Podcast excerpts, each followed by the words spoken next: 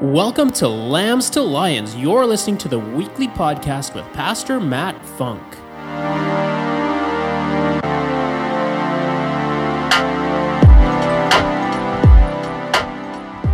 Praise God. We better get into this teaching. Okay. Look who's calling. We're going to go through Ephesians 4 again. Uh, I don't know how many calls you guys take in a day with your job. Um, some of us more calls than we probably would like to take. Um, sometimes we have to take.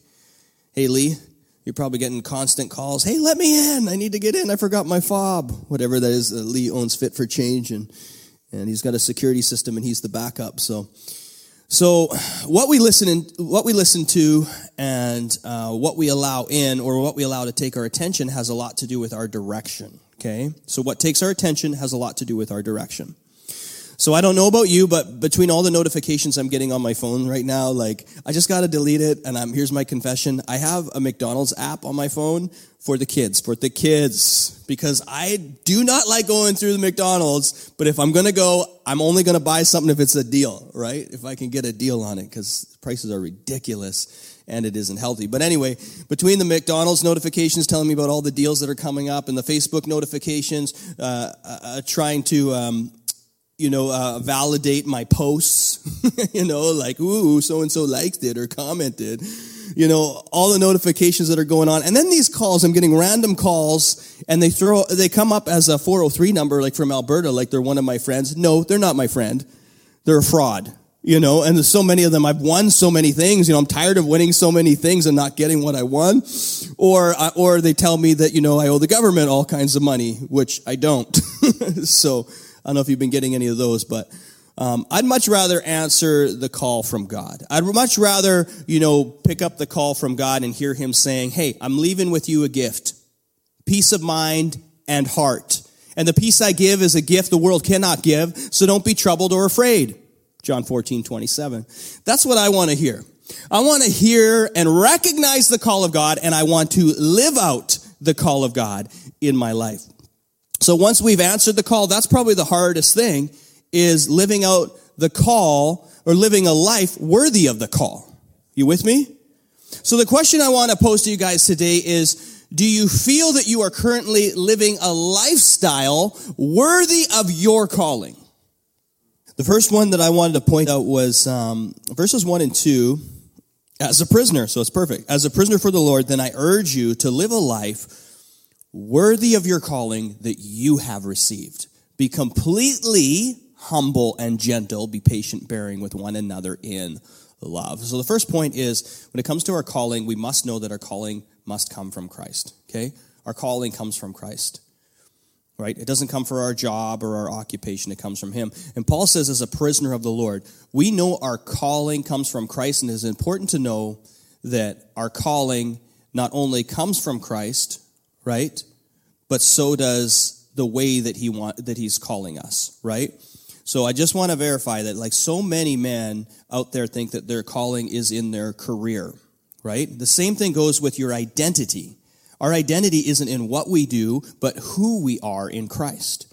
For we are God's handiwork, created in Christ to do the good works which God prepared in advance for us to do. Ephesians 2:10.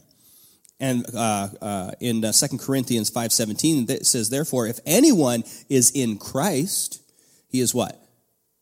New creation. The new creation has come. The old is gone, and the new is here. It is here! Exclamation mark. Okay?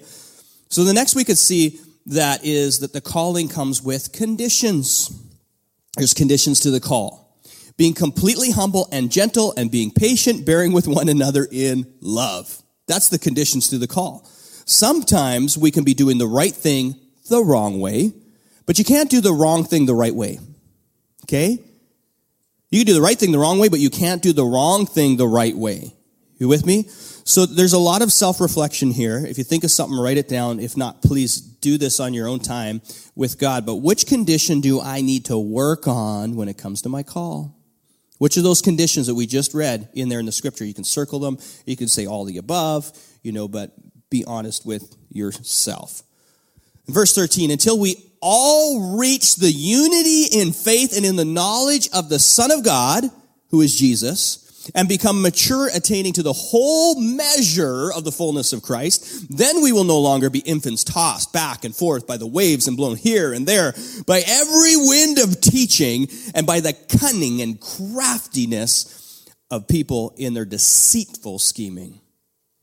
So number two is calling requires a full measure, a full measure of Christ. You can't fill or you can't fill your tank half full and expect to win a race and expect to do the journey that you were called to complete. You can't, it's like, you can't sip, just sip on a little bit of scripture just when you feel thirsty.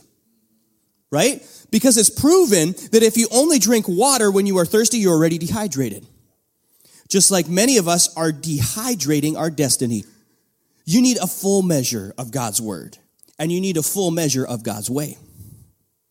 You can't be lukewarm or just take your vitamins when you're sick. The scripture says, until we reach unity in the faith, knowledge of Jesus, and attend a full measure of the fullness of Christ, right? Until more conditions, more conditions to our calling. To live a lifestyle worthy of your call, you need, right there in your blanks, unity in the faith. B, we need to really know Jesus. How many people, even the devil knows Jesus, but he does, but does he really know him as his Lord and Savior? Of course not. How many people, there's a lot of people that know, but do you really know Jesus? Oh, I've heard of Jesus, but do you really know him? Do you recognize his voice? Do you go where you're called? Are you living the lifestyle that you were called to live according to him? And become mature mature. We'll be talking more about that today. Becoming mature. There's a lot of wind blowing out there, gentlemen, and maybe more in Alberta. Sorry, guys. that was a joke. But there's a lot of wind blowing out there. A lot of wind in social media. There's a lot of information that just straight up blows. Other things try to distract our, our attention or get us to pick up another call that isn't Christ. It's just blowing wind. Right? Oh, listen to this. Come here. Try this in your sail. Doesn't take long before you're off course, right? So next time you're about to, to click or even scroll for yourself on, on the media, right? Ask yourself this. Is this Christ calling? Before you're about to, to pick up the call or, or, or draw your attention to something, be like, is this Christ calling? Is what I'm doing right now living a lifestyle worthy of my calling? Boom. Only you can answer that. So before you know, before you drift, because it's easy to drift, what do you have to do to drift? Nothing. It's easy to drift. So if not, if not, you're to know your answer. Right? If you don't if you don't know, if you can't answer that, but if you can't answer that, you're to know the right answer. Remember because questions shape focus. The reason many of us lack focus is because we've been answering the wrong call or we've been asking the wrong questions. Once we, once we do pick up, we need to stay on purpose, stay on point. Christ did everything on purpose for a purpose, and so should we. Not just on Sunday, not just on Tuesday or the Connect group. We should always be on living a lifestyle worthy of our calling. Verse 19, having lost all sensitivity, they have given themselves over to sensuality so as to indulge in every kind of impurity, and they are full of what? Greed. This one really stood out to me. My third point is our intake affects our outcome. Our intake affects our outcome. What we receive affects what we perceive. You lose sensitivity to the spirit when you give yourself over to physical and sexual pleasure. It's like, it's like putting impure fuel into your tank and expecting to go further. It may run, but over time it will cause damage and wear to your future. You may not see it right away on the outside, but it causes internal damage on the inside. Internal damage that has eternal consequences. So you know what? We need to do an engine flush. Because until you do an engine flush, or a complete rebuild, you're going to keep riding with all that gunk in you, surviving and not thriving. You're like, oh, but he's, but look at him, he's working, he's doing well. Mm, he's doing well on the outside, but he ain't doing well on the inside. And eventually it's going to show. Eventually he's going to be worn out or he's going to break down along the road. Right? And Jesus said in Matthew 6 23, but if your eyes are unhealthy, your whole body will be full of darkness. If then the light within you is darkness, how great is that darkness? You feel it? All right. This is a message of hope coming your way, just so you know. You were taught with regard to your former way of life to put off your old self, which is being corrupted by its deceitful desires, to be made new in the attitude of your minds, and to put on a new self created to be like God in a true and righteous and holiness. Okay? Here's the thing. He's talking to the church in Ephesus. He's not talking to non-believers, guys. This is really easy to look at, oh, them versus us. No, this is us. This is us. And in context to Ephesians 4, the first part is, the first part, he's just emphasizing the importance of the good news and the gospel. You know, Paul had, had launched this church in, in Ephesus, which was the epicenter for worship for the Greek and Roman gods. He's stepping into some serious battlefield and he comes in, launches a successful church. All these people, multiculturalism, multi-ethnic, all coming in for the glory of God, giving their hearts to the Lord, thriving. And then he goes away and while he's a prisoner, years later, he hears these are the things that the church is struggling with. And he's reminding them to put away the old way of life, the old self, which is corrupt. And that was the old you. Remember, you are made new. Don't focus on the old stuff that might corrupt your calling. The old stuff of the attitude of the mind, but put on the new self, created to be like God in the true righteousness and holiness. It says deceitful desires. So the question we ask ourselves is where have I been deceived by my desires? Where have I, man, if, God, if Holy Spirit is giving you uh, uh, conviction right now, write it down. The attitude of the mind determines what I attract, right? I said the attitude of the mind. The attitude of my mind determines what I attract.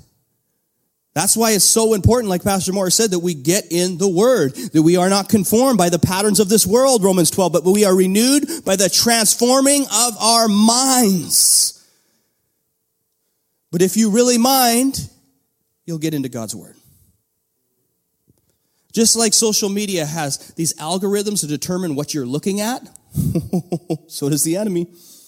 The more your mind wanders, so does its meaning. Distraction eventually leads to discouragement. Change your mind attitude and you'll change what you attract. Stop picking up ads and start answering the anointed. Stop clicking on those ads, looking at, oh, well, I'm just looking at it. You know, it's not that bad. Oh, it is. Trust me. And that whole algorithm, the enemy's like, woo, just give me a foothold. Give me a little, give me some anger. There it is. you know, he'll stand on it. He'll pivot on that. You know, give me some greed. I can use some more of that, right? and that's why, you know, I, I want to encourage us that, you know, every time I come together, what day is it? The day the Lord has made. And guess what day it also is? It's a day where his mercies are made new every morning. Great is his faithfulness, right? He doesn't give up on us. And he will never leave us nor forsake us. So we don't, we don't have to get in that negative mindset like, oh, I'm just, oh, and the enemy's like, you're just going to do it again. What's the point? The point is because I'm going to live a life worthy of my calling. And part of that is learning and receiving the grace of God and the forgiveness and the redemption and walking out. Walking out. If, if I failed, I got to own up to it.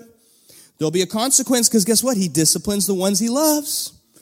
Just like, I mean, one of the biggest, I don't like disciplining my kids, but I love them. And I got to discipline them all a little bit different in a different way but you get those like, you get those like younger years that you're like, oh, once they get old, they get to a certain age, you can't discipline the same way. You know, you got to find a different way to do it, but you're like, man, it's, it's frustrating, but at the same time, if I'm not disciplined in disciplining them eh, eh, with grace and truth and doing it out of love, Right? I'm going to miss out. They're not, I'm not just going to miss out, they're going to miss out. Because then the world's going to discipline them and it's going to look a lot different. It might be drugs, it might be alcohol, it might be in prison, it might be other things. So what I need to do is do my part and live a lifestyle worthy of my calling because more things are caught than taught because my kids are looking at me and how I'm living my life. So next time you're, you're scrolling through social media, be reminded that you should be reading God's scrolls, not scrolling. Read God's scrolls. If we spend as much time reading the scroll as we do scrolling, hey, Pastor Rudy, man, would sure change our mindset. And what we indulge will affect, it, will affect our insight. So, what we indulge will affect our insight. What we take in. I'm not talking about food. Verse 29 Do not let any unwholesome talk come out of your mouths, but only what is helpful for building up, building others up according to their needs, that it may benefit those who listen. The world's standard, I don't know if you've noticed, is always average. It's always average. And it'll give you fake hope that won't advance you. It's always average. Think about it. The average child is blank. The average income is blank. The average man is blank. But we ain't average. And we won't advance by comparing ourselves to the standards of this world. We only advance by having the anointing, the anointed one, the advocate the Holy Spirit. That's the only way we advance. Verse 31 Get rid of all bitterness, rage, and anger, brawling, and slander. Along with every form of malice, be kind and compassionate to one another, forgiving each other, just as Christ, God, forgave you. It's time to do a complete engine flush, man. I know how we went from answering the call. The call might have been your mechanic, which is your Messiah. And he says, it's time to come in. And I'll get to that oil change later. I'll get to that engine flush later. No, coming now. Cause you keep driving with that old oil in you. Let me put the Holy Spirit in you. Let me flush that system out right now. And let me, let me, let me show you how your engine should run. Let me show you how you can go. Let me show you how much farther you can go and what you can get through if you have the Holy Spirit in you. And I like how it says get rid of all. In the Greek, again, the term all means all. In Hebrew, it means all. Get rid of all of it. So if you could think of something, write it down. What do I need to flush? And after a flush, it's time to, to, to fill with the right fluids. It says right there in the scripture, make sure you put in a full measure of KCF, not KFC, like the world would say, but KCF, kindness, compassion, and forgiveness. kindness, compassion, and forgiveness. Once you flushed it, you got to put the right fuel, uh, the fluids in there. Kindness, compassion, and forgiveness. The other oil isn't going to get you far. It's just going to get you all clogged up. Let's grease more grace. Let's grease more grace. Come on. Oh. To who do I need to show a full measure? A full measure, not a little bit, a full measure of kindness, compassion, and forgiveness. When and how will I do it? Let us pray. Father God, thank you for your word again today. Thank you, Holy Spirit, for just what you're revealing to these men as we read uh, the word.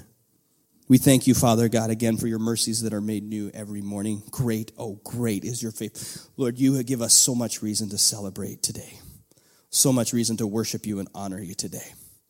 Lord, just, just do a flush on us today. Search our heart, O Lord, if there's anything impure, not of you, that is standing in the way of you and the relationships that you want us to have with your people, Lord. We just ask you to reveal it to us and give us the strength to lay it before your feet. Lord, we lift you up now. We sow into others. We show we sow kindness. We we show we sow compassion, Lord Jesus, and we we sow what it is that you have called us to sow. In grace and truth, we pray. Amen. Thank you for tuning in today, and thank you for continuing to partner with us and for giving so generously to this ministry. If you would like to find out more about how you can partner with us, visit our website at www.wherepeoplematter.church and click the giving link. And don't forget to subscribe and share this with your friends. See you next time.